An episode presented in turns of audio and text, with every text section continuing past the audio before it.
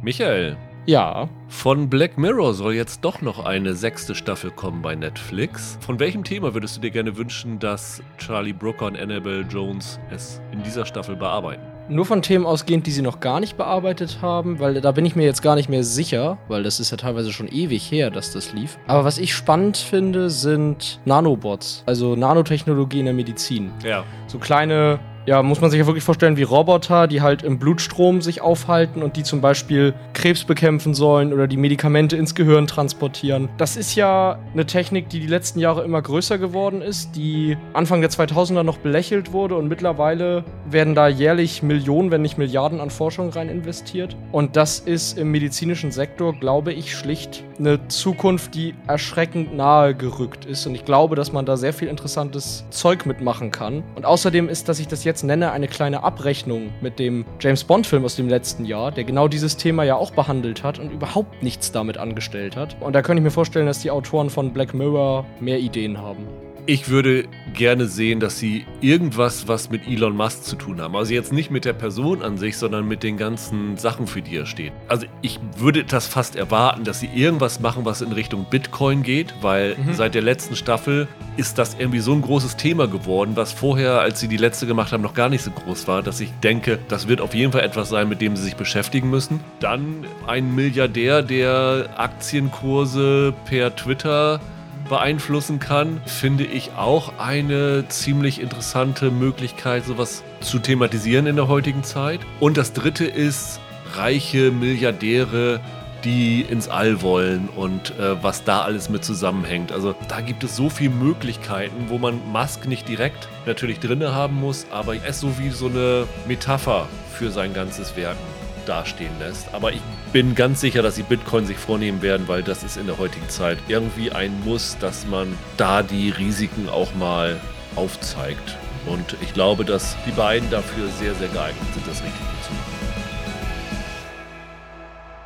Hallo und herzlich willkommen zu einer neuen Ausgabe von Serienweise. Mein Name ist Rüdiger Meier und ich begrüße heute mal wieder Michael Hille. Ja, hallo. Ja, wir haben heute mal wieder was ganz anderes vor. Ihr seid ja normalerweise gewohnt von uns, dass wir zwei, drei Serien relativ intensiv besprechen und alle möglichen Aspekte daraus nehmen, wie die Serien entstanden sind und sowas alles. Aber wir haben in dieser Woche wirklich Probleme gehabt, mehr als eine Serie zu finden, bei der es sich lohnt, wirklich so in die Tiefe zu gehen. Und da haben wir uns einfach gedacht, Lass uns doch einfach mal heute so eine Art Kurzkritik-Podcast machen. Ich habe ihn jetzt mal so sieben auf einen Streich genannt. Also wir nehmen uns sieben Serien vor, die in den ersten drei Maiwochen gestartet sind, die wir bisher noch nicht besprochen haben, von denen wir, glaube ich, kann man sagen, alle zwei Folgen gesehen haben, ne? Genau, immer nur die ersten zwei. Ja. Genau, also wir haben es auch nicht durchgeguckt, wie wir es sonst machen, weil das wäre einerseits wirklich zu viel gewesen. Andererseits waren es aber auch nicht wirklich viele Serien dabei, wo wir so das Gefühl hatten, da mussten wir jetzt unbedingt mehr von sehen. Deswegen werden wir jetzt diese sieben Serien einfach kurz vorstellen, also die Inhaltsangabe noch kürzer machen als sonst und dann einfach nur unsere Pro- und Kontrapunkte für die Serie oder gegen die Serie vortragen. Und ganz am Ende des Podcasts wird jeder von uns die sieben Serien in seine ganz persönliche Reihenfolge bringen, wie wir sie euch empfehlen würden. Also was ist die Serie, die wir euch am ehesten empfehlen würden und wo wir sagen würden, wenn die bei euch in der Vorschau auftaucht, bloß nicht draufklicken.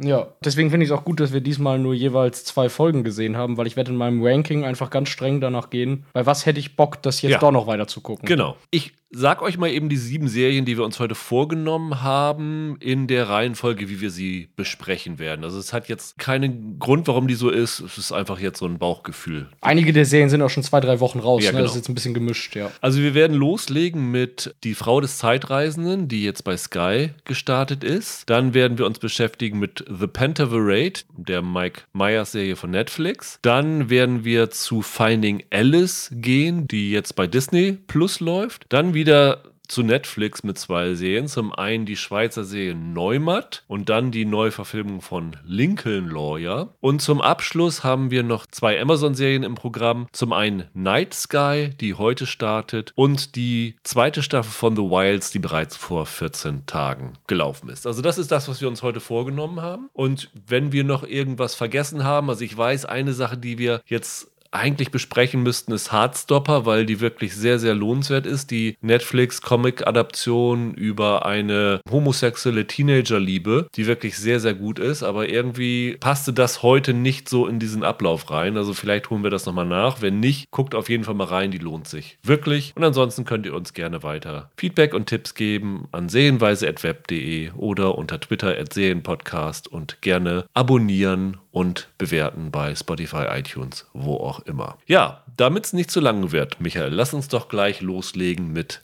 die Frau des Zeitreisenden. Eine Serie, die übrigens bei dir in der Liste war von Serien, auf die du dich in diesem Jahr am meisten freust, ne?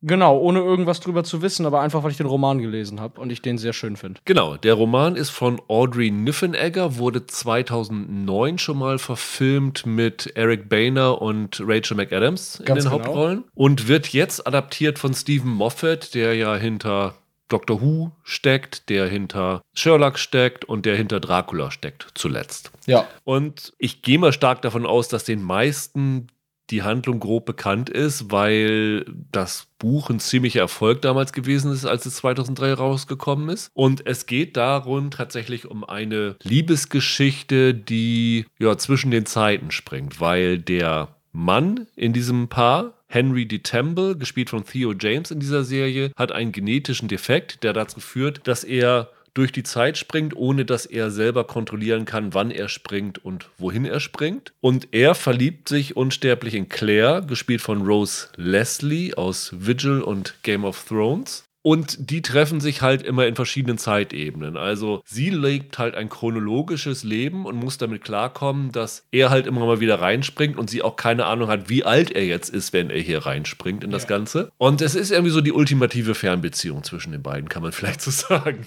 Mehr gibt es zu dem Inhalt, glaube ich, gar nicht wirklich so zu sagen, weil es hält sich sehr nah bei diesem Liebespaar auf. Also es gibt noch so ein paar, aber das Nebenhandlungen, aber das ist relativ unwichtig. Es geht wirklich in erster Linie um diese Liebesbeziehung. Du kennst das Buch, ne, Michael? Ja, ja, ich hab's, ich hab's sehr gern gelesen. Ich mag das sehr gern. Und den Film damals, hattest du den gesehen und wie fandst du ihn? Äh, den Film habe ich vor ein paar Jahren mal gesehen. Ich fand den relativ vergessenswert. Also der ist okay, aber der kommt über, ist ganz okay auch nicht hinaus. Okay. Ich habe weder noch gesehen, das ist jetzt mein erster Kontakt mit dem Stoff hier. Das tut mir leid. Daher ist das äh, ganz interessant. Lass uns doch mal beginnen damit, was uns an der Serie gefallen hat erstmal. Erstmal ein bisschen positiv in diesem Podcast einsteigen. Ja, fangen wir an.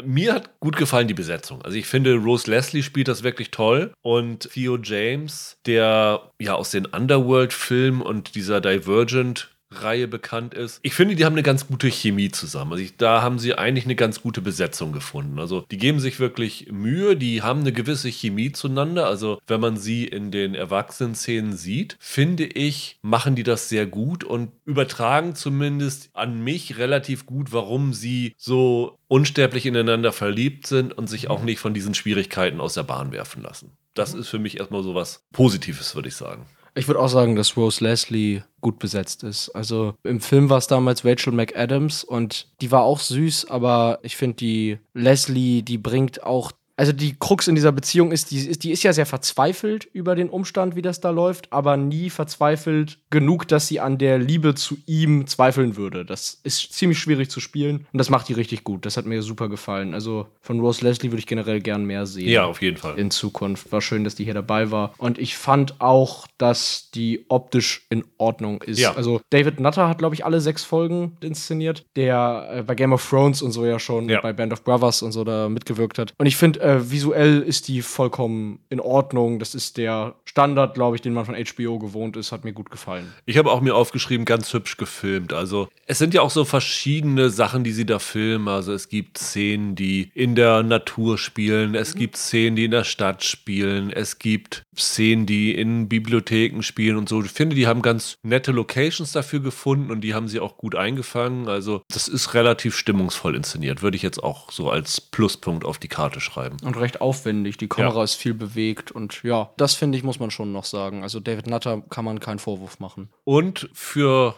Zuschauerinnen, die auf gut gebaute, nackte Männerkörper stehen, ist viel geboten. Nämlich, äh, das ist dann doch ein Aspekt, der wichtig ist. Die Zeitreise findet hier immer so statt, dass der Henry ohne Klamotten reist. Also wenn er verschwindet, dann bleibt ein Bündel Klamotten zurück und wenn er dann in seiner neuen Zeit wieder landet, ist er komplett nackt und muss sich erst einmal Klamotten besorgen und das... Wie ein Terminator. Ja, wie ein Terminator. Und da hält die Kamera ganz schön drauf. Ja, das stimmt. Würde ich sagen. Also wer darauf steht, wird hier gut bedient ja. mit. Der Theo James auch gefühlt nochmal zugelegt, wahrscheinlich, weil er genau wusste, ja. dass er sehr viel Nacke da herumlaufen ja. muss in der Sendung.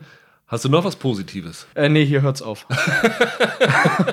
Es war schon schwierig. Ja, nee. Also wenn du nichts mehr hast, ich fand es ansonsten unerträglich. Ich habe sonst auch nichts mehr und das ist ja insofern erstaunlich, weil wie gesagt, du dich da ja darauf groß gefreut hattest und den Stoff ja sehr magst. Mhm. Dann leg doch mal los, warum diese Serie für dich dann nicht funktioniert hat als Adaption und als Serie und ja, auch der Grund ist, warum wir jetzt hier tatsächlich nicht so ausführlich drüber sprechen heute. Ich glaube immer noch, dass der Stoff das Potenzial hätte, dass man den gut verfilmen kann. Es müsste halt mal jemand richtig versuchen, weil was die hier machen ist, die nehmen sich die seltsamsten Aspekte dieser Idee raus und inszenieren die total über und fokussieren sich zu viel darauf. Also in diesen ersten zwei Folgen, die wir gesehen haben, kommt es halt dazu, dass der Henry dann unter anderem in eine Zeit zurückreist, in der seine Angebetete so sechs, sieben, acht Jahre alt oder so war. Ja.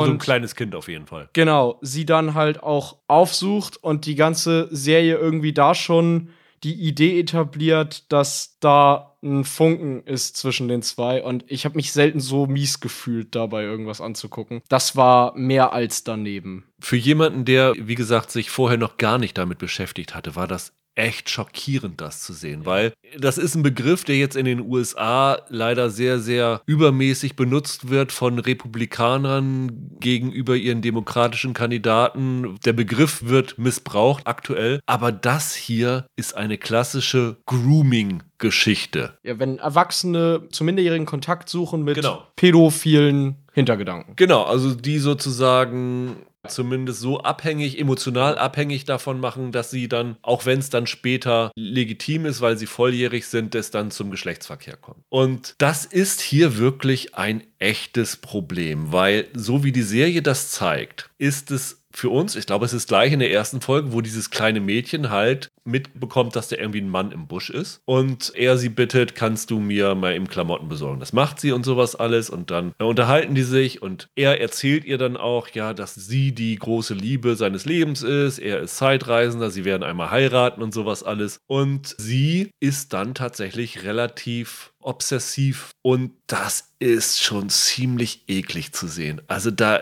haben sich wirklich mir die Nackenhaare aufgesträubt und ich habe dann gedacht, wie kann dieses Buch so ein Hit geworden sein, wenn da so eine Thematik drin ist? Und dann hast du mir gesagt, dass es im Buch anders abläuft, ne?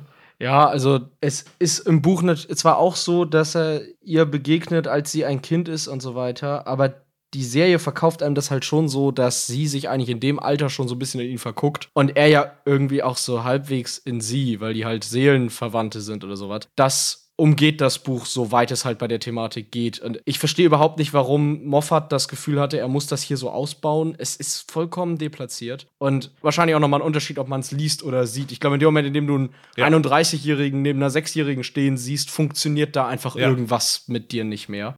Viele US-Kritiker haben das auch bemängelt in ihren Kritiken, woraufhin Moffat sich zu einer Stellungnahme veranlasst sah und gesagt, ja, das wird alles ja missinterpretiert, weil es ist ja so, in seiner Chronologie für ihn lernt er sie erst kennen, wenn sie schon erwachsen sind beide. Ja, sie richtig. verlieben sich ineinander, sie heiraten und erst danach setzt seine Zeitreise an. Und wenn er dann zurückspringt, dann ist das halt schon seine Seelenverwandte als Erwachsene gewesen. So rechtfertigt Moffat das. Das Problem ist halt, wir haben hier zwei verschiedene Chronologien. Wir haben hier seine Chronologie und wir haben ihre Chronologie. Und was wir in der Serie gezeigt bekommen, ist ihre Chronologie. Weil wenn er das so erzählt hätte, dass sozusagen erst alles aus seiner Richtlinie gezeigt wird und er dann irgendwann zurückspringt, hätte man das vielleicht ein bisschen anders sehen können. Aber dadurch, dass er parallel diese beiden Sachen zeigt und dieses kleine Mädchen schon ganz am Anfang zeigt, funktioniert seine Argumentation überhaupt nicht mehr. Und ich weiß nicht, meine, der Typ hat mit Dr. Who doch Zeitreisen ohne Ende gehabt. Der muss doch wissen, wie sowas funktioniert.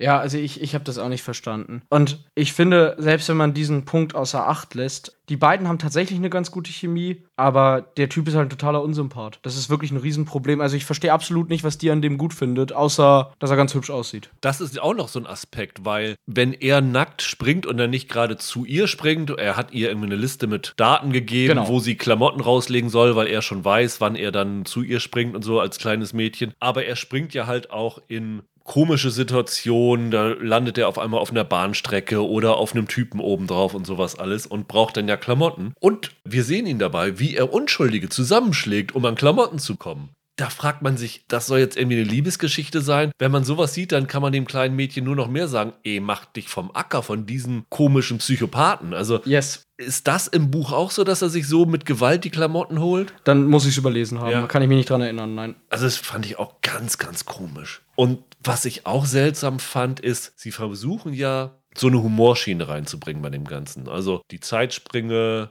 führen halt zu ein bisschen absurden Situationen und sowas alles, aber sie versuchen auch so einen Modern Family Aspekt reinzubringen. Also Ja, das ist so, das ist so Panne mit diesen Heimvideos, die die quasi machen. Genau, so Mockumentary. Und es ist ja auch wirklich so, dass sie, wenn sie dann reden, eine Frage wiederholen, die ihnen angeblich gestellt worden ist. Das heißt, es wirkt so, als ob sie von einer Dokumentarcrew darüber in- interviewt werden, wie es ist, mit einem Zeitreisenden zusammenzuleben. Und dann werden die beiden immer parallel geschnitten, als ob beide die gleiche Frage gestellt bekommen haben. Und dann geht es aber so, haha, ja, das ist so und so und so. Das funktioniert überhaupt nicht. Ich habe überhaupt nicht verstanden, was das Ganze sollte. Keine Ahnung. Ich finde, da ist eigentlich alles dran schiefgegangen und ich finde das schade. Dieses Buch ist wirklich gut und ich hätte mir irgendwie gewünscht, dass die da was draus machen, aber das ist eine der miesesten Serien bisher dieses Jahr leider. Wirklich. Also da ist eigentlich alles dran schiefgegangen. Ja, kann ich mich auch äh, anschließen. Also ich war da überhaupt nicht begeistert von, von den ersten zwei Folgen und mal gucken, wo sie am Ende in meinem Ranking der sieben Serien landet. Dann kommen wir zur zweiten Serie, The Pentaverate, seit 5. Mai bereits bei Netflix verfügbar, also vor 15 Tagen gestartet, mit äh, sechs Folgen, also 30 Minuten. Für Mike Myers seine erste Arbeit seit, also langer Zeit. Naja, also er war 2018 hatte er so einen Gastauftritt in Bohemian Rhapsody. Ja. Und 2009 war er, hatte er so einen Mini-Auftritt in den Glorious Bastards. war das letzte, was er geschrieben hat und, und produziert hat, ist 14 Jahre her. Also der ist total vom Bildschirm verschwunden gewesen und taucht jetzt hier mit einer neuen Serie wieder auf. Hat eine gewisse Verbindung zu seinem 1993er Film Liebling hältst du mal die Axt. Dort wurde in einem Nebensatz oder in einer kleinen Nebenhandlung mal fallen gelassen, dass es ein sogenanntes Pentaverate gibt mit fünf Leuten, die quasi das Schicksal der Welt bestimmen. So eine Verschwörungstheorie halt. Genau, und kontrollieren. Also, ja, so ein bisschen was heute die Querdenker und Quanon mit New World Order und sowas alles sehen. Und das macht er jetzt zum Serienthema. Wie immer spielt er jede Menge Rollen. Also in den Folgen, die wir gesehen haben, also wir haben beide zwei gesehen jetzt ne, von den sechs, spielt er, glaube ich, mindestens acht Rollen. Unter anderem vier von den fünfen im Pentaverate. Der fünfte war er auch, der ist aber gerade verstorben. Und dann bringen sie neue Leute da rein. Also gleich am Anfang wird zum Beispiel Keegan Michael Key als ein Nuklearphysiker in dieses, als fünftes Mitglied in dieses Pentaverate reingeholt. Und dann spielt er Myers vor allen Dingen einen kanadischen abgehalfterten Journalisten, der sich versucht, in dieses Pentaverate einzuschleusen und diese ja, Weltverschwörung aufzudecken und dadurch wieder in die Gunst seines Nachrichtensenders zu kommen. Und dann ist das im Grunde genommen eine Sketchparade danach. Hast du was Positives zu Pentaverate? Den Soundtrack finde ich ziemlich gut. Das ist schon wieder Bodensatzkratzen, wenn man hier mit Soundtrack anfängt. Ach, die haben so Synthesizer-Mucke.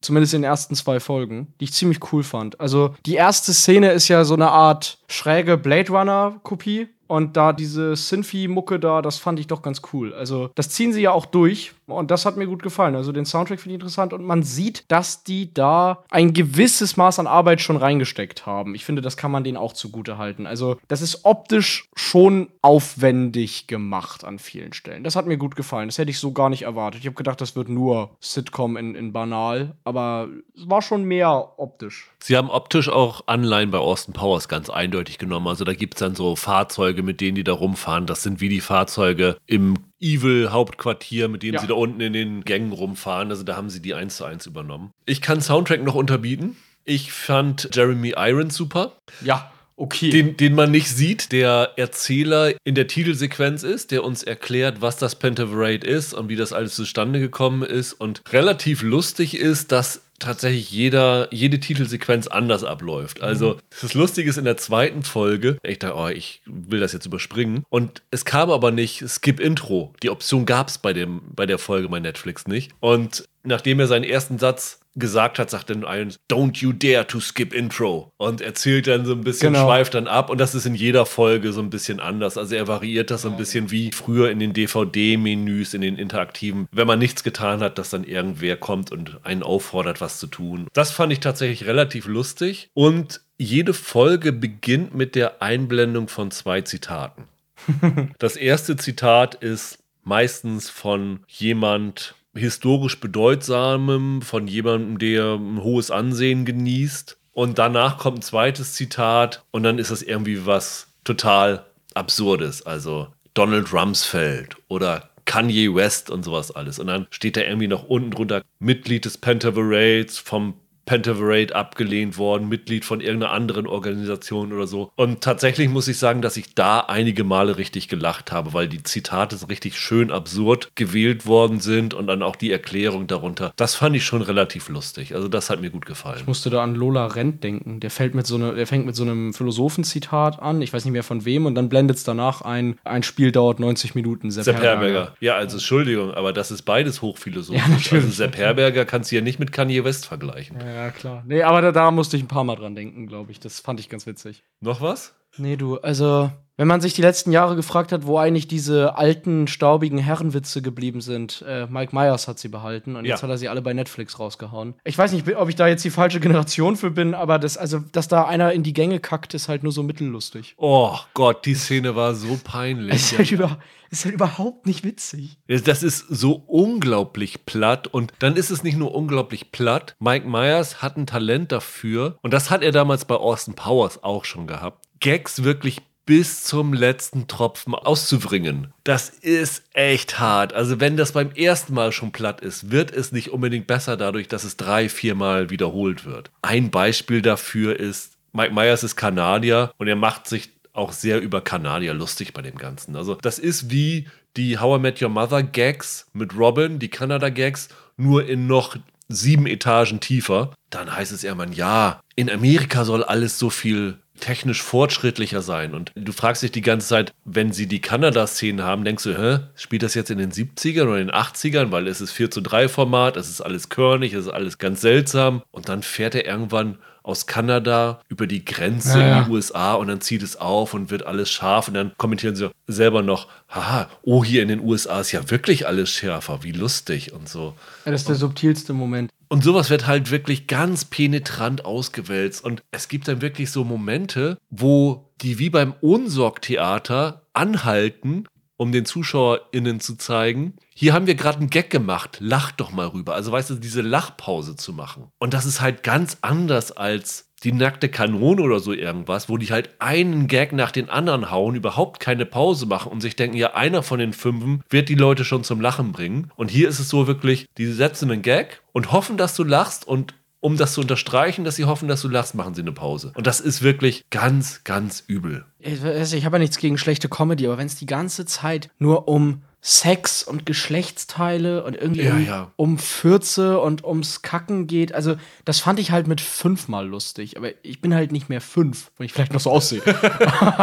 also, keine Ahnung, aber das ist so mit der Brechstange und so primitiv und ich konnte da nichts mit an, also gar nichts mit an. Die zwei Folgen waren ja schon eine Qual. Wirklich, das, das ist nicht anguckbar. Hast du Wayne's World und Austin Powers gesehen eigentlich überhaupt mal? Ja, ich habe Austin, Austin Powers habe ich als Bond-Fan mal gesehen. Also da finde ich andere Parodien ehrlich gesagt auch schon witziger. Und Wayne's World ist okay. Also Pentaverate ist noch unter dem Niveau von Austin Powers in Goldmember und der war schon echt richtiger Bodensatz. Was ich aber am erschreckendsten fand, ist, dass Mike Myers sich humoristisch überhaupt null weiterentwickelt hat seither. Er macht immer noch die gleichen Gags und wenn du mal darauf achtest, wenn er da im Auto sitzt, in diesem, die fahren immer mit so einem Van da durch, hat er auch die gleiche Betonung für seine Gags wie damals bei Wayne's World. Also der spricht im gleichen Duktus wie damals und das ist total seltsam. Also es ist wirklich, als ob für ihn die Zeit stehen geblieben wäre. Und dann macht er natürlich irgendwie, versucht er moderne Sachen zu machen, versucht dann den Alex Jones zu parodieren, diesen äh, rechten Radiomoderator und sowas alles, aber das funktioniert auch alles nicht. Das kann auch nicht funktionieren. Also das Problem ist, Parodien sind ja deshalb lustig, weil du was nimmst, was es gibt und es so überhöhst, dass man irgendwie darüber lachen kann. Und diese ganzen Kanon- und Verschwörungsheinis da, die sind ja schon so weit weg vom Schuss und so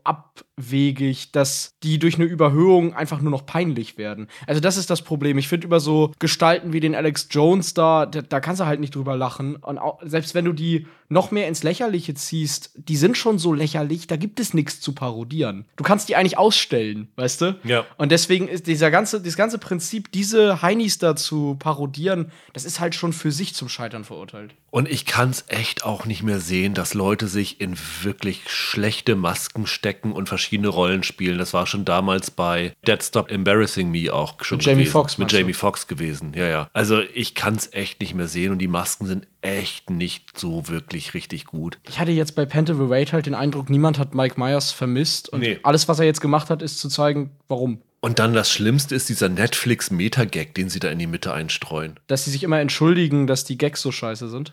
Nee, dass sie sich für die Benutzung von Schimpfwörtern entschuldigen. Und Ach, dann, stimmt, das kommt dann, ja dann auch. Ja, gibt's ja, ja, ja. noch so ein Augenzwinkern in die Kamera. Ja, also das kann Netflix doch nicht gut finden, dass hier so viel geflucht wird. Und dann kommt ein Schnitt in die Netflix-Zentrale, wo dann einer von Netflix lachend sitzt und sagt, ja, dann lass uns doch die ganzen Schimpfwörter rausschneiden. Und dann kommt die ganze Szene nochmal ohne Schimpfwörter. Und das ist schon vorher, also du kannst es vorher ahnen mit den Anspielungen, was, damit was sie damit eigentlich wollten. Und dann lassen sie halt Szenen raus. Und dann wird das halt so ein wirklich platter homosexuellen Scherz, Ja, ja, der genau. wirklich richtig dämlich ist. Ich muss echt sagen, das Größte oder das Schlimmste an dieser Serie war für mich zu sehen, dass Lydia West dabei gewesen ist. Die in It's a Sin so sensationell war, die auch in Dracula eins der Highlights gewesen ist, die sie da irgendwie als Kanadierin gecastet haben, die ständig sagen muss, about? Oh, das ist so schlimm und ich mag die wirklich echt gerne und dass sie das nicht gemerkt hat, was das für ein Müll ist, in dem sie mitspielt, fand ich ganz, ganz schlimm. Also, das ist wirklich für mich ein absolutes Desaster gewesen. Also, Ja. auch eine Serie, die bei uns auf der Vorschauliste gewesen ist. Holger hatte sie damals draufgesetzt und ich hatte damals schon das Gefühl, "Ugh, ich möchte Mike Myers nicht unbedingt heute sehen und das hat sich leider hier bestätigt und äh, ich hoffe für Holger, dass er sich das auch nicht angesehen hat. Kommen wir zur dritten Serie. Die heißt Finding Alice, nicht zu verwechseln mit Losing Alice. Genau, die bei Apple gelaufen ist, die ich letztes Jahr in meiner Top 10 hatte. Genau. Und das ist eine Serie, die ist 2021 bereits bei ITV in Großbritannien gelaufen, ist bei uns jetzt am 4. Mai gestartet bei Disney Plus, ist so ein britisches Comedy-Drama, wobei es eher sehr, sehr schwarzer Humor ist und mehr in Richtung Drama geht. Die Folgen sind auch alle so 45 Minuten lang und haben in der Hauptrolle die wunderbare Keely Horse, die man unter anderem als eine Gegenspielerin in Line of Duty kennt, die in äh, Bodyguard die zu beschützende gewesen ist, also in Großbritannien eine ziemlich große Nummer. Und die spielt hier eine Frau, die gleich in den ersten Minuten der Serie in ihr neues Smart Home einzieht und äh, erstmal daran verzweifelt, dass in dem Smart Home, das ihr Mann gebaut hat, nichts so richtig funktioniert, weil sie es nicht so ganz versteht. Und dann wird das Ganze nur noch schlimmer dadurch, dass ihr Mann gleich die Treppe runterfällt, stirbt und sie dann auch damit fertig werden muss, dass sie jetzt, dass sie dann mit ihrer Trauer fertig werden muss, sich um ihre Tochter kümmern muss, Probleme mit den Finanzen hat, Probleme mit den Schwiegereltern hat, Probleme mit den eigenen Eltern hat und ja, vor allen Dingen sich irgendwie ein neues Leben aufbauen muss. Hinzu kommt noch, dass es bei dem Tod des Ehemanns so ein paar komische Umstände gibt, die darauf hindeuten, dass es vielleicht nicht doch nur ein Unfall gewesen ist. Und wir sehen in den sechs Folgen, wie sie versucht halt ihr Leben zu meistern. Das ist tatsächlich eine Serie, die sehr um den Umgang mit Trauer geht, so als Hauptthema. Und dann dem Ganzen aber auch so humorische Noten abgewinnen kann durch viele absurde Situationen, in die sie da reingerät. Also so ein bisschen auch wie das letzte Wort mit Anke Engelke, wie Afterlife mit Ja. Ricky Gervais. Also so tonal zumindest recht vergleichbar das Ganze.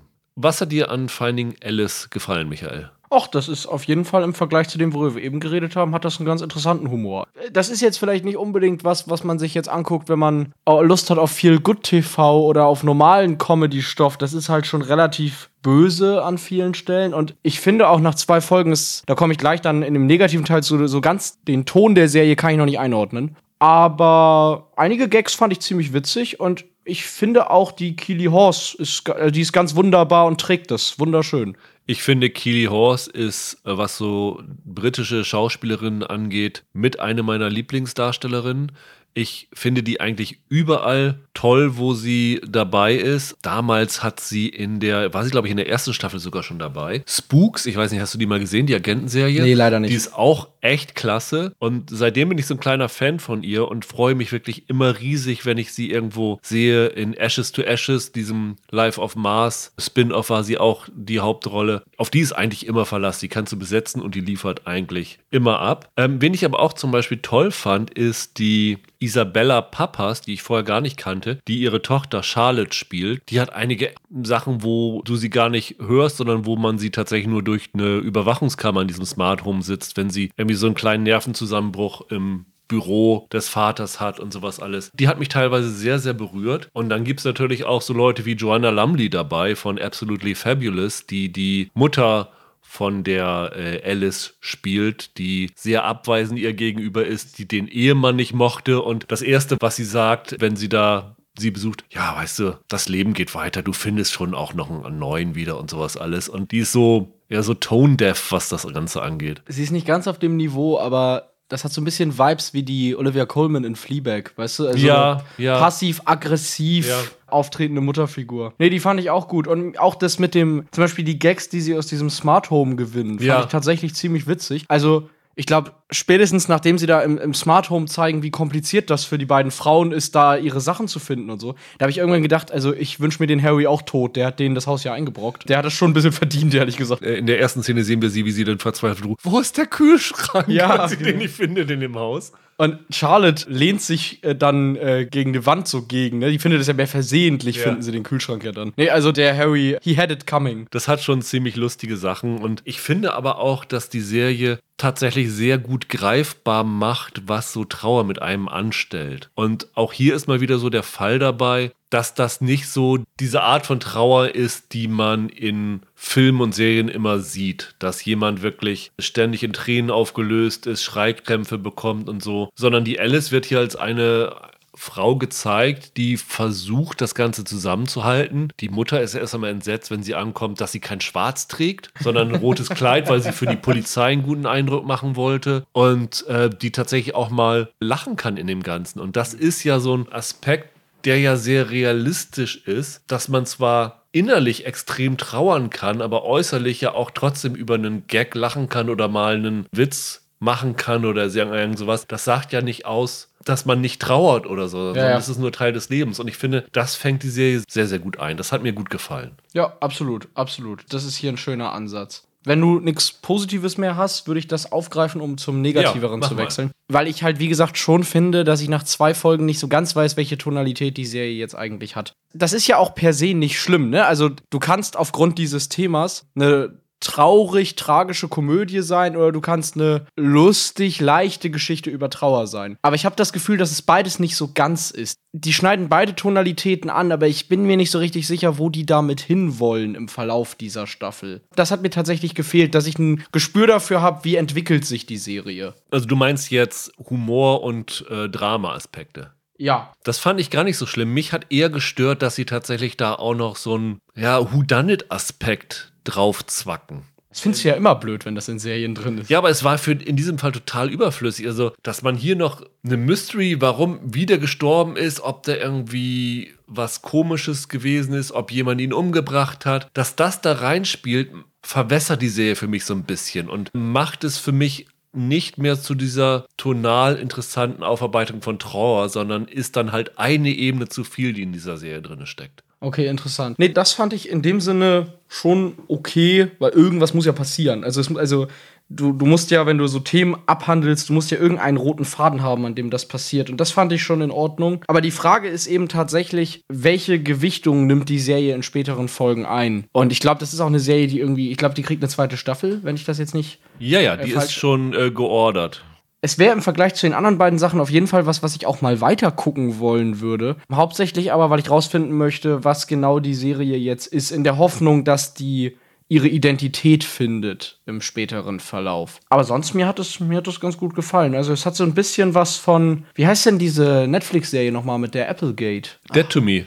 Ja, genau. Also auch da, die hat ja auch so einen bösen Ton und handelt von Trauer und, und hat da halt gleichzeitig noch diesen ganzen Mystery-Krimi-Aspekt mit drin. Dead to Me ist für mich noch das stärkere Package, mhm. aber mir hat Finding Alice trotzdem Spaß gemacht und allein für Keely Horse und Joanna Lumley habe ich das gerne geschaut. Ja, hier würde ich auch sagen, also es ist tatsächlich ein Ding, was durch die Stars definiert wird, wer gute Schauspieler da sehen will. Ich finde es auch irgendwie, das, was die Alice in der Serie durchmacht, überträgt sich relativ gut auf den Zuschauer. Also es ist wirklich so, dass du in der einen Szene wirklich tiefes Mitleid mit ihr empfindest und dann kurz danach wirklich laut auf lachst, weil da so ein absurder Moment gewesen ist. Zum Beispiel in dem Gespräch mit dem Leichenbestatter. Ja. Da gab es so, so, ein paar schöne Momente. Das finde ich eigentlich ganz toll. Also tonal hat mir das auch sehr, sehr gut gefallen. Dann lass uns zu Serie Nummer 4 kommen. Ist eine Netflix-Serie, die auch in ihrer Heimat schon 2021 gestartet ist. Bei uns jetzt am letzten Freitag, den 13. bei Netflix. Heißt Neumatt und stammt aus der Schweiz und ist zumindest thematisch ein bisschen sinnverwandt mit Finding Alice. Ja, okay, im, ja, im weitesten Sinne schon. Also es ist nicht humorig, es ist tatsächlich hier wirklich ein Drama, aber dieses Drama wird halt auch ausgelöst durch einen Todesfall. Und zwar ist die titelgebende Neumatt ein Bauernhof in der Schweiz, der betrieben wird von Kurt Wiss und der hat eine Ehefrau, Katharina, gespielt von Rachel Braunschweig, hat drei Kinder. Lorenz, gespielt von Jerome Hamm, ist so der vorgesehene Erbe des Bauernhofs. Der macht gerade seine Ausbildung zum Landwirt, ist aber, was das Theoretische angeht, nicht so belesen, ist, glaube ich, schon ein oder zweimal durch die Prüfung gefallen. Er hat eine Tochter, Sarah, gespielt von Sophie Hütter, die ein Fitnessstudio betreibt und dort auch ja, finanziell jeden Cent zusammenkratzen muss. Und einen Sohn, Michi, gespielt von Julian Köchlin, das ist der eigentliche Hauptdarsteller, der ein relativ erfolgreicher Banker in Zürich ist. Und die Ereignisse werden dadurch in Gang gesetzt, dass der Vater sich das Leben nimmt. Der hängt sich in der Scheune auf. Erstaunlicherweise ist dir das auch aufgefallen, dass Netflix keine Trigger Warning vor der ersten nee. Folge hat, was sie ja normalerweise immer machen und machen müssen. Fand ich irgendwie sehr komisch, dass sie das nicht gemacht haben dann kommen die Kinder halt alle heim und es geht dann darum, ja, erstmal versucht die Mutter das geheim zu halten, dass er sich umgebracht hat, auch mit Hinblick auf die Versicherung, sagt irgendwie, der ist von der Leiter gefallen. Und dann stellt sich aber auch raus, dass der unglaublich verschuldet ist, also eine Riesenhypothek auf dem Hof hat, äh, Geld sich an allen Ecken und Enden geliehen, dass er nicht zurückzahlen kann. Und dann ist eigentlich so die Hauptfrage, wie soll es mit dem Hof weitergehen? Die Tochter wünscht sich eigentlich, dass sie den Hof verkaufen, weil es gibt ein ganz gutes Angebot von einer aus der Gemeinde, die sagt, hier will ein großer Händler ein Versandzentrum aufbauen und dafür könntet ihr drei Millionen bekommen, was sie auf jeden Fall sofort machen will. Der Lorenz sagt, nee, das ist mein Hof, ich will diesen Hof weiter betreiben und der Michi will eigentlich erstmal nur alles hinter sich haben und schwankt so ein bisschen. Also das ist derjenige, der mal eher zur Schwester tendiert, dann seinem Bruder helfen will und im Endeffekt dann versucht, erstmal die Finanzen dieses Hofs zu regeln und den auf wirtschaftlich solide Beine zu stellen. Hat noch einen Kollegen aus Hamburg, Joel Bachmann, wird gespielt von Benito Bause, den man ja aus All You Need kennt. Die beiden haben eine Beziehung zusammen. Am Anfang der Staffel lernen sie sich kennen und haben dann erstmal nur so eine, ja, so eine Sexbeziehung, aber da entwickelt sich dann auch mehr draus. Und die Mutter hat übrigens auch eine Affäre gehabt mit ja. dem Molkereichef von dem Ort. Und diese ganzen verschiedenen Aspekte werden alle zusammengestreut und über die acht Folgen, die es gibt, die alle so 45 Minuten lang sind, entwickelt sich dann so ein Drama meine, wenn man böse sein will, kann man es auch als Edelzoo bezeichnen, weil es doch sehr viele dramatische Wendungen nimmt. Und in der Schweiz war das ein ziemlicher Erfolg. Zweite Staffel ist schon genehmigt, wird auch, glaube ich, gerade gedreht, soll 2023 kommen. Und ja, und jetzt läuft es bei Netflix. Hast du es auf Deutsch oder auf Schweizerdeutsch gesehen eigentlich, Michael? Auf Schweizerdeutsch. Habe ich auch gesehen. Fand ich eigentlich ganz interessant. Also finde ich irgendwie ganz cool, das so auf Schweizerdeutsch zu sehen. Würde ich eigentlich auch jedem empfehlen, das zu machen. Mit Untertiteln allerdings. Wie viel hättest du ohne Untertitel verstanden? Ah, es geht. Nicht so viel, glaube ich. Ich glaube, ich hätte so 50, 60 Prozent ja, verstanden. Ja, vielleicht. Da traue ich mich nicht ganz, das zu raten. Lass uns doch mit dem positiven anfangen, Michael. Ich sag mal, das ist vom Setting her, was das für mich recht unverbraucht ist. Ich kann mich nicht erinnern, sowas jetzt in die Richtung thematisch in letzter Zeit gesehen zu haben. Das finde ich schön. Auch die Darsteller sind eigentlich alle ziemlich gut besetzt, oder? Also ich finde den Hauptdarsteller. Julian Köchlin finde ich super. Ja, auch die äh, Rachel Braunschweig ist klasse als ja. die Mutter. Finde ich super. Also die beiden haben mir richtig gut gefallen und das hat Spaß gemacht. Und wie gesagt, auch die einfach mal so diese, diese etwas andere Welt. Dann auch dazu kommt noch diese schweizerdeutsche Sprache, die man jetzt, wenn man so wie ich in, in Hamburg lebt, nicht so häufig hört und nicht so im Ohr hat. Das war interessant, das hat mir durchaus Spaß gemacht daran. Ich würde auch auf jeden Fall die Darsteller sehr, sehr positiv hervorheben. Also ich finde nicht nur die beiden gut, ich finde Benito Bause so als Hamburger Fremdkörper da drinnen ziemlich überzeugend. Ich finde auch viele Nebenrollen wirklich gut. Also die Landwirte aus der Umgebung, von denen sie sich Hilfe holen. Also da ist dann mal ein Biobauer und da ist wirklich so ein Hochleistungszuchtlandwirt dabei, der ihnen dann zeigen will, wie das bei denen und so abläuft. Ich finde, da haben sie ganz gute Charaktere gefunden, die da wirklich gut reinpassen. Und wie du schon sagst, es ist ein relativ unverbrauchtes Umfeld und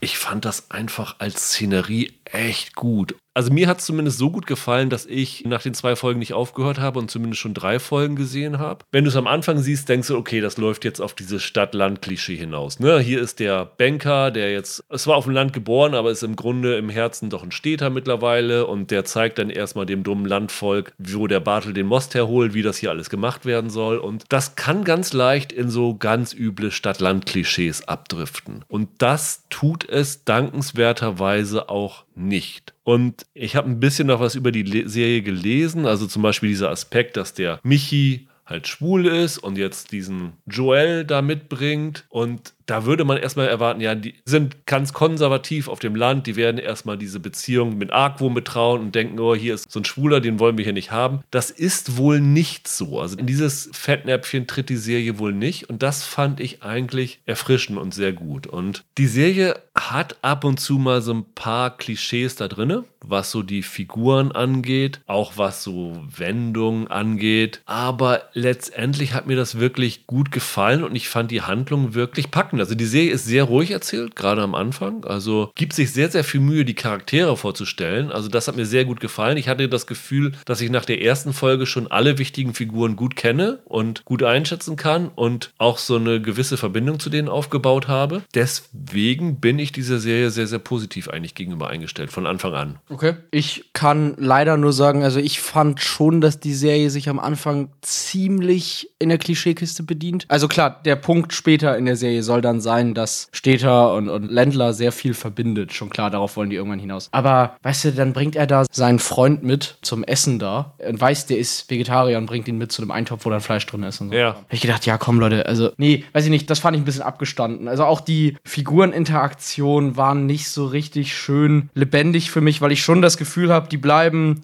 zumindest am Anfang sind das noch Stereotypen, die mir hingestellt werden. Und das wird wahrscheinlich seine Zeit brauchen, bis mir die irgendwie näher kommen. Das war mein eines Problem. Du bist jetzt schon beim Negativen. Ich habe noch was Positives zu sagen. Das tut mir leid, aber ich, das passte gerade so gut. Ja, dann mach gerne. Ich fand zum Beispiel dieses Community-Gefühl eigentlich ganz schön, das dort ist. Also zum Beispiel, es gibt so eine Szene nach der Beerdigung, wo sie schnell mal eben die Heuernte einfahren mhm. müssen, weil es anfängt zu regnen und die dann gemeinsam hat mich so ein bisschen, also das ist natürlich ein ganz, ganz anderes Level, Level, aber hat sich mich so ein bisschen an diese Scheunenbauszene in der einzige Zeuge erinnert. Das fand ich irgendwie ganz, ganz schön, dass sie da alle irgendwie zusammen da das Heu eingefahren haben. Ich bin natürlich auch als jemand, der vom Land kommt, auf einem Bauernhof aufgewachsen ist und jetzt in der Stadt wohnt, mit einigen Plot-Aspekten, die sind mir sehr nah und deswegen hat die vielleicht bei mir auch besser gelandet als bei dir, würde ich so sagen. Also das hat irgendwie was bei mir angesprochen, das fand ich eigentlich ganz gut. Weiß ich nicht, das Farmleben kenne ich ja selber tatsächlich auch, aber das ist für mich so, weißt du, die schwanken da immer. Die schwanken zwischen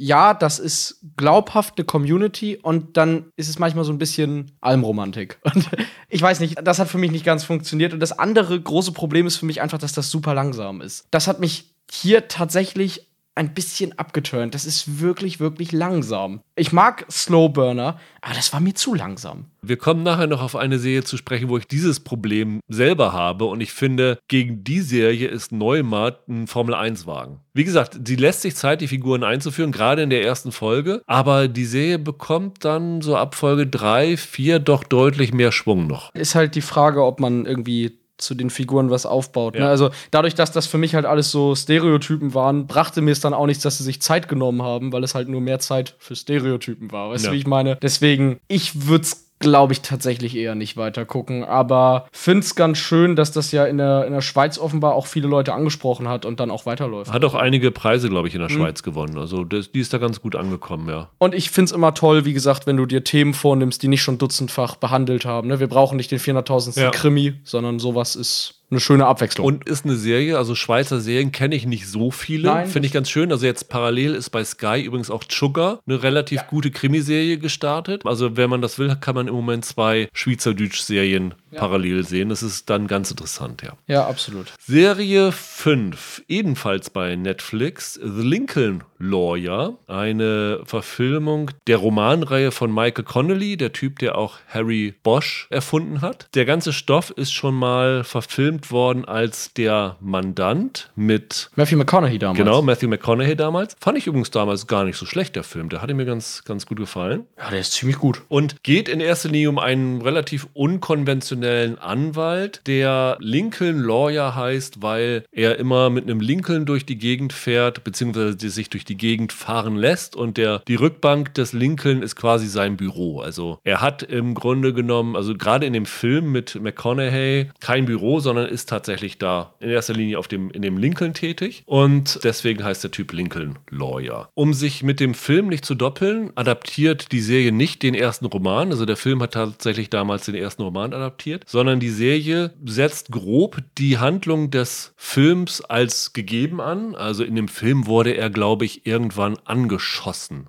Yes. Kurz vor Ende. Ja, ja. Und hier ist es so, dass er eine Surfverletzung hat und dadurch schmerzmittelsüchtig geworden ist und diese Schmerzmittelsucht aber schon hinter sich hat, aber diese Schmerzmittelsucht hat so ein bisschen seine Karriere ruiniert. Und danach setzt die Serie an, also erzählt ziemlich genau die Geschichte von dem Roman So wahr uns Gott helfe. The Brass Verdict im Original, das ist der zweite Roman. Und da wird das Ganze insofern neu aufgewälzt, dass ein Anwalt erschossen wird gleich am Anfang der Serie. Und dieser Anwalt hinterlässt dem Mickey Heller, der hier gespielt wird von Manuel Garcia Rulfo, seine Kanzlei. Und dabei alle Mandanten. Zu den Mandanten gehört auch ein, hier ist es ein Videospielproduzent, ne? Yes. Trevor Elliott wird gespielt von Christopher Gorham, der angeblich seine Ehefrau und deren Geliebten erschossen haben soll. Und dessen Verteidigung übernimmt der Mickey Heller. Ist halt auch ein Fall, der dir als Anwalt viel Ansehen bringt. Das ist ein großer Fall in der Öffentlichkeit und so. Also schon auch ein Prestigefall für einen Anwalt. Der Mickey Heller ist zweimal geschieden.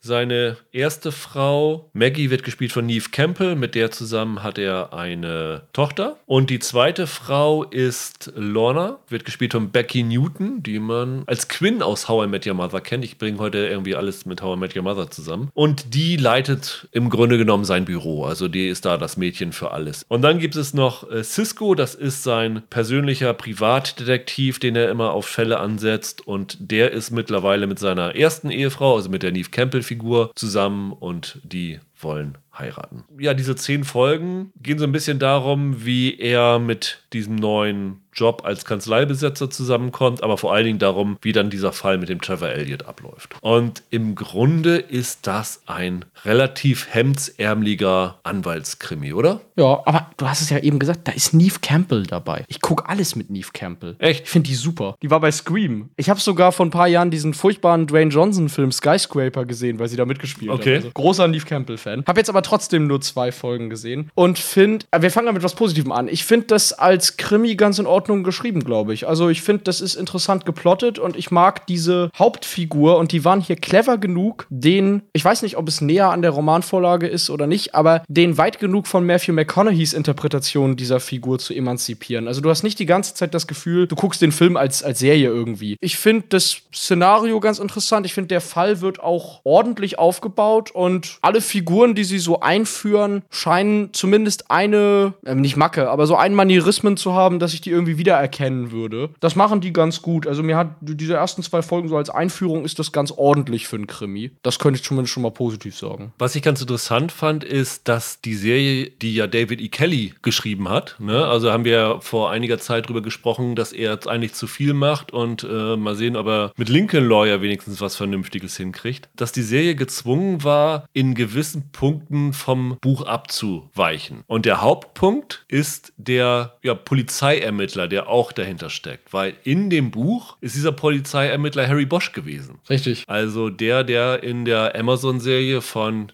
Titus Welliver gespielt wird, der jetzt in Bosch Legacy ein Spin-off bekommen hat, das irgendwann im Herbst bei Amazon Freewee, dem ehemaligen IMDb TV, dem neuen Freiangebot von Amazon starten wird. Da das natürlich bei Amazon ist, können sie jetzt diese Harry Bosch-Figur hier nicht mit, mit reinnehmen. Weshalb sie jetzt diesen Detective ersetzen müssen. Das wird jetzt Raymond Griggs, wird gespielt von Ntare Gumambaho Mine den ich übrigens auch ziemlich gut fand in der Rolle. Also der hat mir sehr, sehr gut gefallen. Ich hoffe, das ist eine Figur, die wir, falls es weitergeht, in späteren Staffeln auch nochmal sehen werden, weil mhm. den fand ich wirklich ein echtes Highlight hier. Aber es ist halt schon eine Serie, ich sag mal, die eher für ein gesetzteres Publikum gemacht ist, oder? Ja, das kann man schon so sagen. Also einerseits wahrscheinlich meinst du jetzt, weil sie weniger nach Streaming und mehr nach klassischem TV aussieht. Ja, genau. Ähm. Aber auch weil so, naja, es ist so ein bisschen in den USA, ich glaube, es gibt sogar den Begriff Dead TV dafür. Dead wie tot oder Dead wie Papa? Nee, Dead wie Papa. Okay, ja. Jack Reacher zum Beispiel ist so eine Serie, die da reinpasst. Ja. Bosch ist so eine Serie, ja. die da reinpasst. Und da würde ich jetzt auch Lincoln Lawyer einreihen. Das ist jetzt irgendwie nicht besonders erfinderisch, was das Erzählerische angeht, aber es ist absolut solide gemacht. Es ist gut gespielt es hat so einen gewissen Humorlevel. Das ist nicht besonders origineller, aber das ist so ein Humorlevel, auf das man sich einigen kann, so ein bisschen. Da schmunzelt halt jeder genau, irgendwie. Genau, Schmunzelkrimi ja. so ein bisschen, ja. Genau. Ja. Und wie gesagt, ich finde, der Krimi ist am Anfang ganz hübsch entwickelt. Ich finde es auch toll, dass sie den Connolly so mit eingebunden haben, dass der sogar einen Drehbuch-Credit beim Staffelfinale hat. Ja, nee, also du hast vollkommen recht. Das ist ein vollkommen respektabler Krimi, der aber auch genauso hätte bei Sat 1 laufen können als ja. jetzt bei Netflix. Der auch sehr, sehr harmlos ist. Also, das habe ich jetzt auch in vielen Kritiken gelesen, dass das auch nicht irgendwie später mal eine brutalere Szene oder so hat. Das ist für einen Krimi schon auffallend harmlos. Wenn wir was Negatives sagen wollen, finde ich, eine Sache, die ich hier unbedingt ansprechen muss, ist, die ersten beiden Folgen, die ich gesehen habe, sehen wahnsinnig scheiße aus. Die sind so hardcore überbelichtet. Das fand ich richtig unangenehm. Die sind teilweise in irgendwelchen Räumen, die sind ausgeleuchtet, als wäre das ein Footballstadion. Und es soll aber abends in einer Wohnung stattfinden. Das haben normale TV-Serien jetzt auch nicht. Diese krass angestrahlte Optik. Das fand ich wirklich auffallend hässlich. Das hat mir überhaupt nicht gefallen. Das war so einer der größten Negativpunkte, visuell gesprochen, von allen sieben Serien, über die wir sprechen. Dass ich die ganze Zeit gedacht habe, Gott, dimm mal das Licht ein bisschen, Mensch. Ihr seht ja aus wie auf einer Theaterbühne. Ja, das ist in Los Angeles. Da ist es halt immer hell. Da scheint die Sonne so extrem. Auch, auch um 20 Uhr knallen die ja. Leute da noch ihre Scheinwerfer in ihren Natürlich. kleinen Küchen. Natürlich. Nee, also das war komplett Panne. Das hat mir überhaupt nicht gefallen. Aber ich glaube, das ist halt eine Serie, wenn man da dran bleibt, dann wachsen einem entweder die Figuren Figuren irgendwann ans Herz und man guckt es gern oder man bricht es dann halt irgendwann ab, weil einen der Krimi dann doch nicht genug packt. Ich glaube, auf dem Niveau befinden wir uns da. Der Hauptdarsteller, dieser Manuel Garcia Rulfo, war ja übrigens auch in diesem äh, Die glorreichen Sieben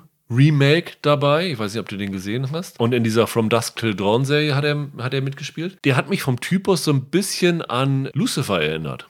Tom Ellis meinst du? An Tom Ellis, ja. ja. Der hat so eine gewisse Arroganz und so ein Selbstbewusstsein, mit dem der Typ da auftritt. Und das erinnerte mich irgendwie total an Lucifer. Also es ist auch so ein Ding, was ich so als Vergleichsserie ins Rennen werfen würde, wem das gefallen hat. Also natürlich ohne diesen übernatürlichen Aspekt da drin. Aber ja, so von diesem Ermittlertypus her ist das relativ ähnlich. Meine größte größte Assoziation zu dem Typ war, das war ja der attraktive Dude in Six Underground, dem Netflix Original Film von Michael Bay. Da spielt er neben Ryan Reynolds und ein paar anderen Größen. Damals war das gefühlt der eine Typ, den ich nicht kannte in diesem Film von der Besetzung. Das fand ich jetzt irgendwie ganz witzig, dass der jetzt im nächsten Netflix-Ding hier wieder, wieder aufkommt. Aber das ist ein charismatischer Kerl. Also ich mochte den. Ich finde, der hat was Interessantes in der Rolle. Aber die Hauptattraktion ist hier natürlich Neve Campbell. Also wenn noch jemand so wie ich irgendwie Neve Campbell-Fan ist, Neve Campbell ist hier dabei. Und sie ist richtig gut, wie immer. Was ich cool finde in der Darstellerliste, der ist in den ersten zwei Folgen nicht aufgetaucht. Elliot Gould taucht da noch auf. Den mag ich auch total gerne. Also ist ja ein cooler Typ. Auch in äh, Ocean's Eleven war er dabei, ne? Ja, ja, absolut. Und auch dieser Christopher Gorham, den kennt man ja auch so ein bisschen. Der war ja in Covert Affairs. Da hat er ja den blinden, war es ein Computerprogrammierer oder ja. sowas äh, gespielt. Das ist eigentlich auch ein Typ, den man gerne sieht. Es sind halt sehr, sehr viele TV-Gesichter dabei. Es ist halt im Grunde eine klassische TV-Serie. Ich finde es halt bei Netflix ein bisschen fehlplatziert, aber dadurch, dass Netflix mittlerweile ja so ein Generalist geworden ist, der irgendwie alle Zielgruppen ansprechen will, ist das tatsächlich auch eine Serie, die spezifischen Zweck erfüllen soll, nämlich die Leute zufriedenzustellen, die jetzt tatsächlich auch mit 50, 60 noch ihr Netflix-Abo haben und da wird man voll zufrieden mit sein. Ja, und, und wer gern Krimis guckt und wem heutige Streaming-Krimis oft ein Stück zu brutal sind, der hat hier die harmlose Alternative. Das ist ja auch was Schönes. Kann man auch nicht unterschätzen. Dann lass uns zur Serie Nummer 6 kommen. Night Sky heißt sie, startet ja. heute bei Amazon Prime Video, ist eine Sci-Fi-Serie mit J.K. Simmons und Sissy Spacek als alterndes Ehepaar, die ein Geheimnis haben und das Geheimnis wird gleich in der ersten Folge gelüftet. Nachdem wir sie am Anfang kurz in einer Bar als angehendes Liebespaar sehen, springt es dann, ich glaube, 50 Jahre nach vorne. Die beiden leben irgendwo ja, auf dem Land zurückgezogen und die Irene, die von Spacek gespielt wird, sagt immer, ach, lass uns doch mal die Sterne angucken gehen. Und dann schiebt er sie im Rollstuhl raus. Und du denkst, oh, jetzt gucken sie nach oben. Nee, Pustekuchen, sie gehen in ihren Schuppen, der auf dem Gelände steht, runter in den Keller, durch irgendwelche Tore dadurch. Und dann sind sie in irgendeinem seltsamen Fahrstuhl und plötzlich sind sie in einem großen Raum mit Panoramafenster und blicken auf einen fernen Planeten. Sie haben also in ihrer Garage irgendwie ein Portal, das sie in eine andere Welt führen kann. Und das ist so ein bisschen deren Geheimnis. Es gibt jetzt relativ wenig, was man über diese Serie erzählen darf. Also Amazon hat eine Riesenliste mit Sachen geschickt, die man nicht spoilern soll. Was man erzählen darf, ist, dass es mit den beiden so ein bisschen bergab geht. Also der äh, Franklin hat erste Anzeichen von Demenz und die Irene ist seit längerem in ärztlicher Behandlung, bekommt von ihrer Ärztin noch Vorwürfe, dass sie nicht genug tut. Da scheint es eher um irgendwelche Sachen mit Gelenken oder im Rücken zu gehen. Also sie ist sehr gebrechlich. Und die beiden machen sich so langsam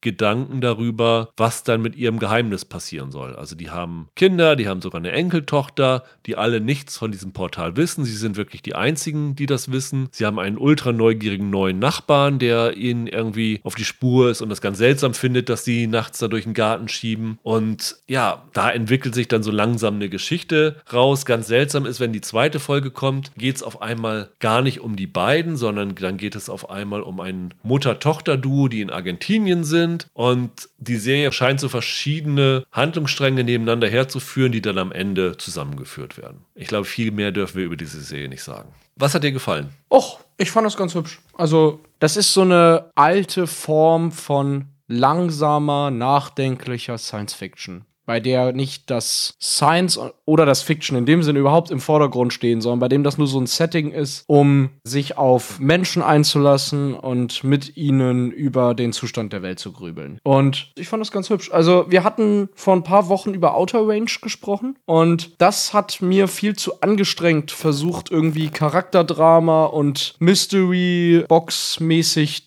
die Sachen dazu verknüpfen und Western und Sci-Fi. Und das hier ist noch ein bisschen langsamer und es passiert einfach noch weniger. Aber mir hat es ganz gut gefallen. Ich konnte mich da ganz gut drauf einlassen. Das war ganz schön anzugucken. Ich finde, der J.K. Simmons und, und Sissy Spacek, die haben eine gute Chemie, die funktionieren ziemlich gut in diesen Rollen. Von denen hätte ich gerne noch mehr gesehen, aber bin dann halt, ne, jetzt auf diesen zwei Folgen. Und von daher, ich hatte da, ich hatte da durchaus meinen Spaß mit. Es ist aber wirklich, wirklich langsam. Das muss einem vorher klar sein, weil ansonsten fragt man sich nach 20 Minuten, was das soll. Da kommen wir nachher noch drauf zu sprechen. Also ich muss erstmal zustimmen, dass ich J.K. Simmons, egal was er spielt, immer großartig finde. Ja, das ist einer der absolut Top-Schauspieler, die Hollywood hat. Den kannst du von kleinen Indie-Kino bis großem Blockbuster-Kino alles geben. Der ist immer on point. Sissy Spacek finde ich auch toll. Ich habe sie jetzt länger nicht mehr gesehen in einer Serie oder in einem Film, aber die finde ich auch toll. Aber ich muss auch hier sagen, dass da gegenüber dem Rest der Schauspieler doch das Qualitätslevel nach den beiden doch ganz schön abkippt dahinter. Ehrlich? Dieses Mutter-Tochter-Duo da in Argentinien, ja, das fand ich okay, aber. Echt, die finde ich super. Es ist schon eine Stufe drunter und unter den beiden sind die anderen nochmal zwei Stufen drunter. Also ich fand es jetzt nicht so unbedingt durchgängig super, aber Spacek und Simmons sind toll und die hat einen ganz coolen Look wenn sie da sitzen und auf ihren Planeten gucken. Oder denkst du dir auch, ach, das ist ein cooles Ding. Also wenn ich so ein Portal hätte, würde ich auch öfter mal hinreisen. Also das ist, äh, fand ich, sieht ganz gut aus. Und ich sag mal, dieser Mystery-Aspekt, wenn du vorhin Outer Range gesagt hast, den fand ich hier reizvoller als bei Outer Range. Also dass da irgendwie ein Portal zu einem fernen Planeten ist, wo die beiden ja auch sitzen und sich noch nie rausgetraut haben. Ja. Also sie haben ja irgendwann mal, was waren es, Mäuse oder so rausgelassen, genau. die sind gleich draufgegangen. Das heißt, sie sitzen da nur und warten irgendwie auf ein Zeichen, was da für sie zu tun ist, seit 50 Jahren. Das finde ich irgendwie spannender als ein Loch in der Prärie. Aber viel mehr Positives habe ich zu der Serie nicht zu sagen. Echt? Findest du es so schlimm? Ich fand es echt schön. Also, ja, wir dürfen ja nicht viel sagen, aber das ist so eine Kontaktgeschichte letzten Endes. Das ist so das große Thema der Serie. Kontakt und Kommunikation. Und ich fand, das ist nachdenklich, aber auf eine spielende Art und Weise. Also, das ist nicht so extrem heavy-handed. Es ist nicht wie, keine Ahnung, so wie Westworld irgendwie bleiern schwer im Umgang mit seiner Thematik, sondern es hat was erfrischend ruhiges und leichtes. Und für mich hat es ein bisschen den Vibe gehabt von diesem Spielberg-Film hier, Unheimliche Begegnung der dritten Art. Weil das Thema ist dasselbe, es geht halt um Kontaktaufnahme sozusagen. Und es folgt mehr auf natürlichem Wege halt dem Leben dieser Figuren, anstatt dass es jetzt irgendwie besonders plot-driven wäre. Das kam mir jetzt nicht so vor. Ja, du hast vorhin gesagt bei Neumatt, dass es dir zu langsam erzählt ist. Das ist für mich Night Sky. Also Night Sky, ich bin in den ersten beiden Folgen so oft fast eingeschlafen, weil da echt überhaupt nichts passiert. Und mein Problem hierbei ist, dass ich in diesen langsam erzählten Szenen nicht das Gefühl habe, dass ich da irgendwas über die Handlung oder die Figuren erfahre. Also bei Neumatt fand ich in den langsamen Szenen, habe ich immer noch diese Figuren kennengelernt. Hier bekomme ich wenig Infos über die Personen, die dort sind und wenig Infos über das, was da los ist, weil sie halt auch diesen Mystery-Aspekt so geheim halten wollen als dann diese zweite Folge in eine ganz andere Richtung gegangen ist, da habe ich so ein bisschen die Befürchtung gehabt, jetzt ziehen sie hier irgendwie ein Riesending über was weiß ich, viele Kontinente mit was weiß ich, wie vielen Personen auf. Und dafür ist mein Interesse daran dann doch zu gering gewesen. Ich habe da wirklich wenig Motivation, mich da noch mehr reinzustürzen, weil das war für mich wirklich harte Arbeit. Ich fand die Folgen auch echt zu lang. Also die Serie hat acht Folgen, a 50 Minuten. Und wenn das in diesem Tempo weitererzählt wird, würde ich das nicht durchhalten. Also das fand ich wirklich ziemlich anstrengend. Okay. Also ich finde gerade, wie gesagt, im Vergleich zu Outer Range oder Infiltration gab es ja auch, auch eine Sci-Fi-Serie, die relativ langsam war und so allumspannend, was die Geschichte angeht. Ja, klar, das, also natürlich ist das gemütlich, ne? Das ist jetzt kein Hochspannungsfernsehen, bei dem man da Nägelcount am Bildschirm hängt. Aber ich finde, das hatte eine, eine interessante Atmosphäre und eine interessante Stimmung und ich hätte da gerne auch noch weiter geguckt. Ich werde das auch noch weiter gucken, weil ich mir vorstellen kann, dass man aus dieser Geschichte viel rausholen kann. Mir war es auch gar nicht zu lang. Ich fand, die Folgen hatten einen guten Fluss insgesamt. Aber ich kann das total nachvollziehen. Also, wenn ich jetzt was Kritisches sagen würde, würde ich auch sagen, dafür, dass sie da das, das Vorhaben haben, so slow-paced zu sein, könnte man am Anfang, gerade in der ersten Folge, mit irgendwas einsteigen und aufwarten, was einen mehr im Englischen sagt man hooked,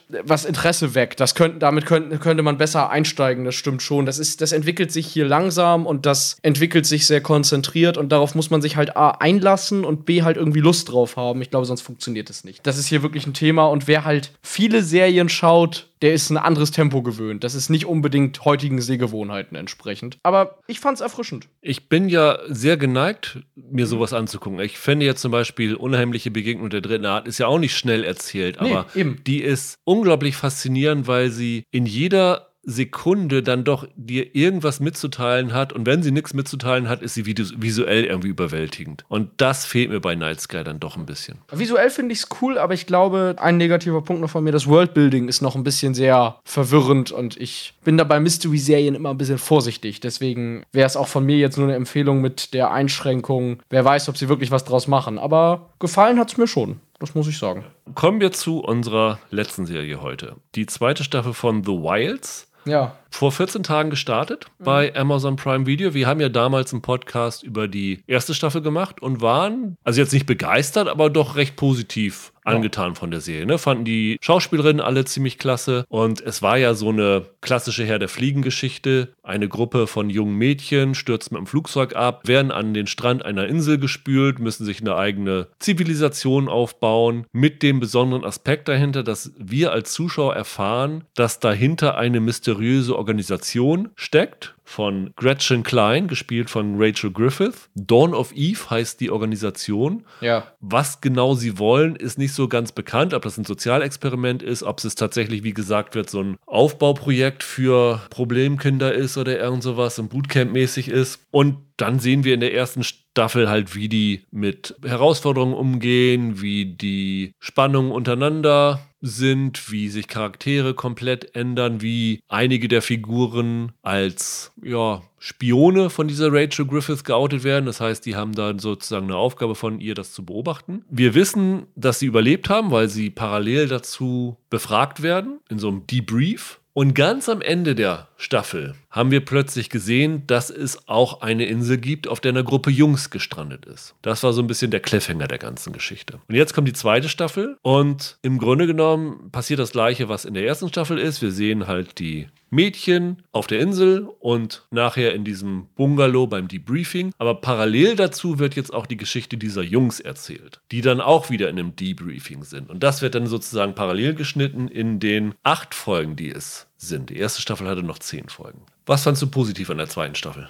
Die haben mit diesem, wie ich fand, damals unglücklichen Cliffhanger aufgehört, aber sie ziehen die Sache jetzt durch. Das hat mir gefallen. Also ich sag mal so, die Stärke der ersten Staffel war, dass du hier relativ komplexe Frauenfiguren gesehen hast, die sehr unterschiedlich sind, die nicht zu sehr in Klischees verfallen und dass du deren Interaktion miteinander verfolgt hast. Ja. Das war also hauptsächlich halt eine Serie, die sich dadurch ausgezeichnet hat, den Blick von weiblichen Figuren zu erzählen. Und jetzt haben sie halt damals, das fand ich an diesem Cliffhanger so blöde, gesagt, jetzt machen wir dasselbe nochmal mit Jungs und das kenne ich halt schon. Aber immerhin muss ich ihnen lassen, sie ziehen es halt auch wenigstens durch. Also sie, sie machen das dann wenigstens auch und gehen auf diese Blickwinkel ein. Das fand ich gut. Das hat mir jetzt besser gefallen, als wenn man krampfhaft versucht hätte, diese weibliche Perspektive weiterhin zur einzig gültigen sozusagen erzählerisch zu machen. Sondern ne, sie, sie setzen sich da ein. Das hat mir gut gefallen. Das fand ich schön, habe ich so nicht erwartet. Und auch das Casting bei den Jungs ist relativ gut. Also da war jetzt niemand bei, der richtig schlecht spielt. Auch wenn keiner überragend ist, aber das mag jetzt auch daran liegen, dass wir nur zwei Folgen gesehen haben. Was mir gut gefallen hat an der zweiten Staffel waren alle Aspekte mit den Mädchen. Ich fand die damals wirklich exzellent besetzt. Ich fand das sehr, sehr spannend, was mit den Mädchen passiert ist und ich habe das gerne weitergeguckt, was mit denen passiert ist. Also die haben tatsächlich einige schöne Twists, einige schöne Überraschungen dabei. Ich finde, sie haben die Charaktere sehr, sehr gut weiterentwickelt. Die Wendungen, die sie durchgenommen haben, fand ich allesamt spannend, fand ich allesamt glaubwürdig, fand ich allesamt interessant und habe mich dann sehr gefreut, diesen Teil der Serie weiter zu verfolgen. Alles abseits davon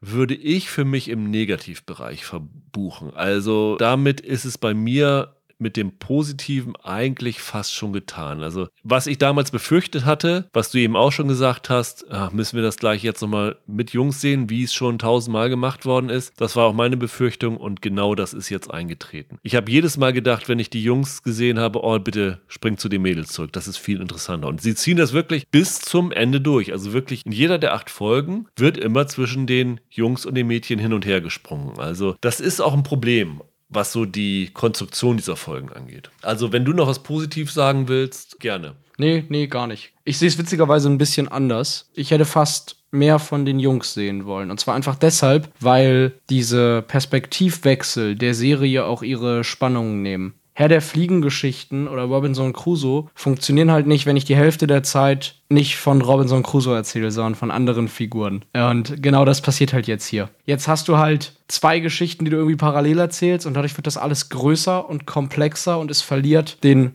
Fokus auf den Überlebenstrip, auf das Survival-Drama. Das kann funktionieren wie bei Yellow Jackets, wenn du deine beiden Handlungen von denselben Figuren handeln. Da hat halt die zweite Geschichte erzählt, was Jahre später aus diesen Überlebenden geworden ist. Aber hier wechsle ich jetzt ständig zwischen zwei Figurengruppen hin und her. Und damit verliert diese Überlebensgeschichte für mich jeden Reiz. Das heißt, ich hätte mir, wenn gewünscht, wenn sie halt schon diesen doofen Cliffhanger machen, und der ist auch wirklich doof, und ich verstehe es auch voll, wenn man sagt, ich will das jetzt nicht alles nochmal mit Jungs gucken. Aber wenn sie diesen Cliffhanger schon machen, dann müssen sie es auch mindestens eine Staffel durchziehen. Und dann müssen, dürfen sie es erst in Staffel 3 richtig zusammenbringen. Das hat mir hier wirklich sauer aufgestoßen, weil dadurch kann diese Geschichte überhaupt nicht funktionieren die sie mit den Jungs versuchen zu erzählen. Fand ich super unglücklich. Das größte Problem ist ja noch, wir sagen hier immer, fasset euch kurz, aber diese Staffel zwei Folgen kürzer zu machen und gleichzeitig eine zusätzliche Personengruppe erzählen zu wollen, da reicht der Platz nicht aus. Kann sein. Das, ich habe es nicht zu Ende gesehen. Im Grunde genommen hast du dann für jede der Gruppen vier Folgen, wenn du sagen würdest, es ist äh, relativ gleich. Wobei man tatsächlich sagen muss, der Jungsteil, ich glaube im Internet haben das einige ähm, ausgerechnet, ist länger als der Mädchenteil insgesamt. Und für alle, die diese Serie, und es gibt wirklich viele gerade Mädchen, die diese erste Staffel gemocht haben, weil sie halt das spannend fanden, das Ganze mit weiblichen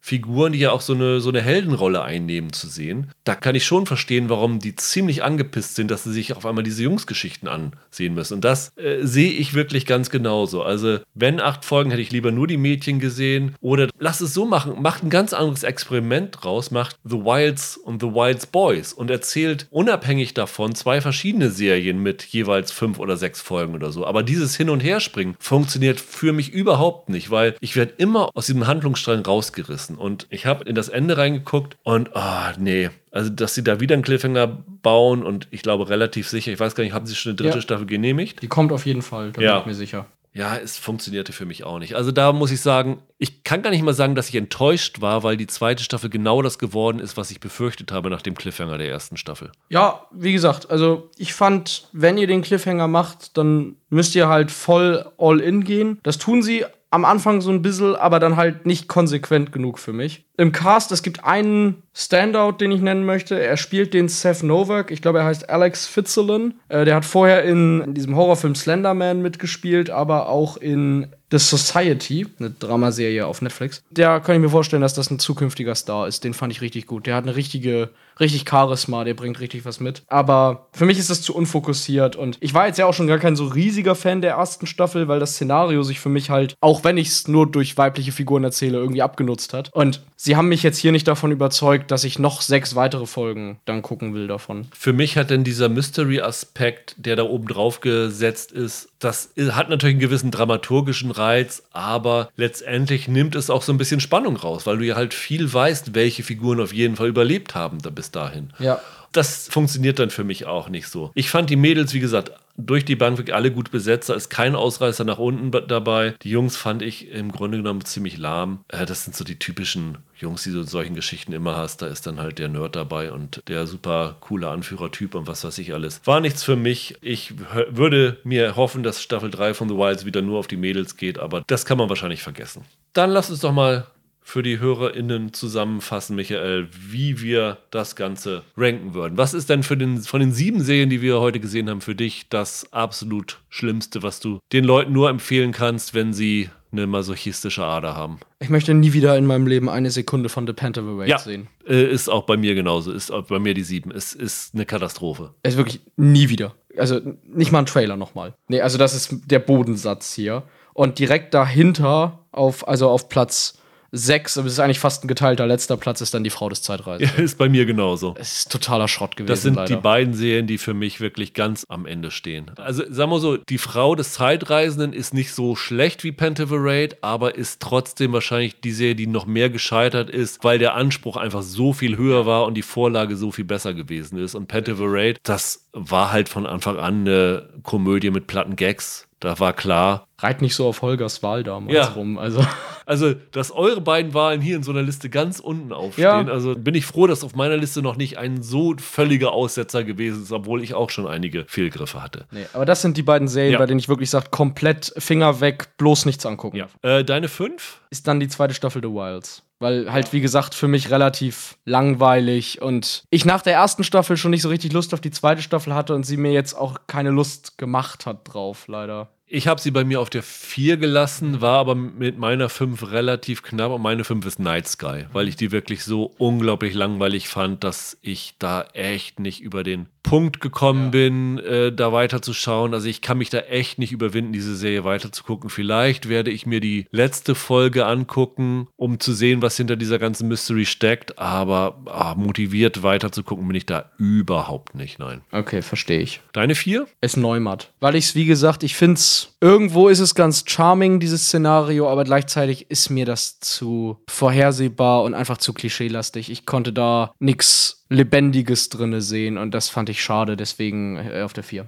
Deine 3? Ist dann Lincoln Lawyer. habe ich auch. weil es irgendwie Spaß macht. Das kannst du gut runtergucken Genau. und tut nicht weh, das durchzubingen, denke ich. Ich denke, dass das in, vollkommen in Ordnung ist für, einen- für einen gelangweilten Abend, Ja. äh, da, um sich da ein bisschen abzulenken mit. Ist gutes Ablenk-TV. Ist für mich eine Stufe unter Jack Reacher, würde ich persönlich für Ja, mich sagen. ja. Aber ja, kann man gucken. Also wenn gerade keine Folge Criminal Minds oder NCIS oder sowas Ja. läuft, kannst du Lincoln Lawyer angucken. Genau. Ja. Ähm, aber ich sag mal so, der große Wurf, den man von David E. Kelly erhofft, der ist es auch nicht geworden. Nö, aber es ist auch wenigstens keine Vollpleite. Hat er ja auch schon geschafft. Deine zwei? Ja, bei 1 und 2 ist es mir ehrlich gesagt relativ egal. Ich sag jetzt mal auf 2 Finding Alice. Habe ich auch. weil ich es witzig finde und weil es mir gut gefallen hat und weil ich das schon weiterschauen würde, um rauszufinden, welch, was für eine Serie das eigentlich ist. Und weil mir die Schauspieler da gut gefallen. Und ja, meine Eins ist dann logischerweise Night Sky. Ehrlich gesagt, ich habe da so ein bisschen Fable für solche Geschichten. Hier stört mich auch die langsame Erzählweise nicht. Vielleicht, weil ich äh, es bei Sci-Fi auch ganz gerne mag, so ein bisschen für mich zu sein mit meinen Gedanken beim Schauen. Und das ist trotzdem, obwohl es hier die Eins ist, noch eine Empfehlung mit Einschränkungen, weil ich bei so Mystery Box-Serien immer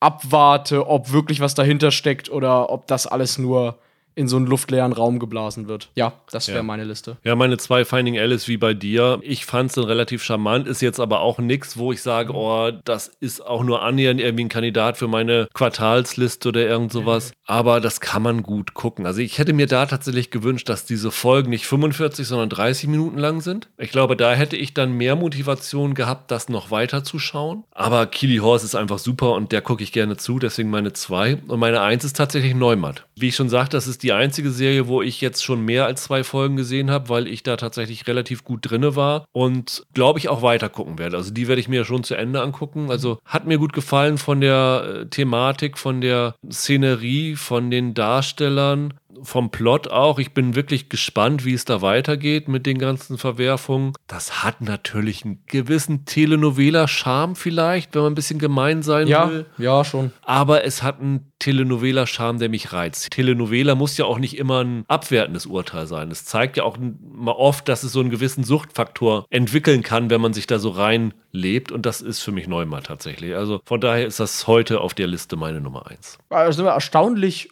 nah beieinander letztlich. Ja, doch, tatsächlich. Der einzige Also, Unterschied ist Neumatt und Night Sky. Die sind so, da sind wir ein bisschen divergierend. Ansonsten ist die Liste relativ nah bei uns, ja. ja. Von daher könnt ihr, glaube ich, einen ganz guten Eindruck gewinnen, falls ihr die Sachen noch nicht gesehen habt, was sich lohnt und was sich nicht lohnt. Genau. In der nächsten Woche, Ja, da haben wir zwei richtige Hochkaräter. wenn alles aufgeht, werden wir über Obi-Wan Kenobi und Stranger Things reden. Starten beide nächsten Freitag und beides große Serien. Also Stranger Things wird auf jeden Fall kommen. Obi-Wan, ich weiß nicht, ob Disney da was vorab zur Verfügung stellt. Das Problem ist, dass Obi-Wan jetzt anders als die anderen Disney-Serien am Freitag startet und nicht schon am Mittwoch. Das heißt, wenn es ganz blöd läuft, werden wir die am Freitagmorgen erst gucken können und danach dann aufnehmen. Das heißt, vielleicht Kommt die Folge später. kommt die Folge erst am Samstag im Verlauf des Tages oder so. Aber wir haben immer noch die Hoffnung, dass es rechtzeitig was zu sehen gibt und wir es auf jeden Fall Freitag bringen können. Aber auf die beiden Serien könnt ihr euch freuen. Freuen wir uns auch drauf. Also wirklich mal wieder zwei richtig große Nummern und vielleicht ist da tatsächlich auch mal ein großer Wurf dabei. Das ist total krass. Zwei richtige Kracher an einem Tag. Ja. Also ich bin richtig gespannt. Und gerade jetzt, wenn man denkt, so in dieser Woche haben wir so ein bisschen nicht den Bodensatz, aber Nicht wirklich was gefunden eigentlich. was so ne? wirklich so sich lohnt, drüber zu sprechen. Und Ja. jetzt bringt ihr das nächste Woche und dann die Woche drauf kommt ja The Boys dann auch schon wieder. Ja. Also da kommen einige große äh, Sachen nacheinander raus. Also da hätten sie es vielleicht auch ein bisschen entzehren können. Ja, vor allem, weil sie dann Obi-Wan noch auf den Freitag Ja. schieben, damit sie es auch noch an einem Tag rausballern. Ja, also, seltsam. Nee, das wird klasse. Ich freue mich sehr auf nächste Woche. Ja, bis dahin, habt ein schönes Wochenende, bleibt gesund und uns treu. Bis dahin, macht's gut, ciao, ciao. Schönes Wochenende. Tschüss.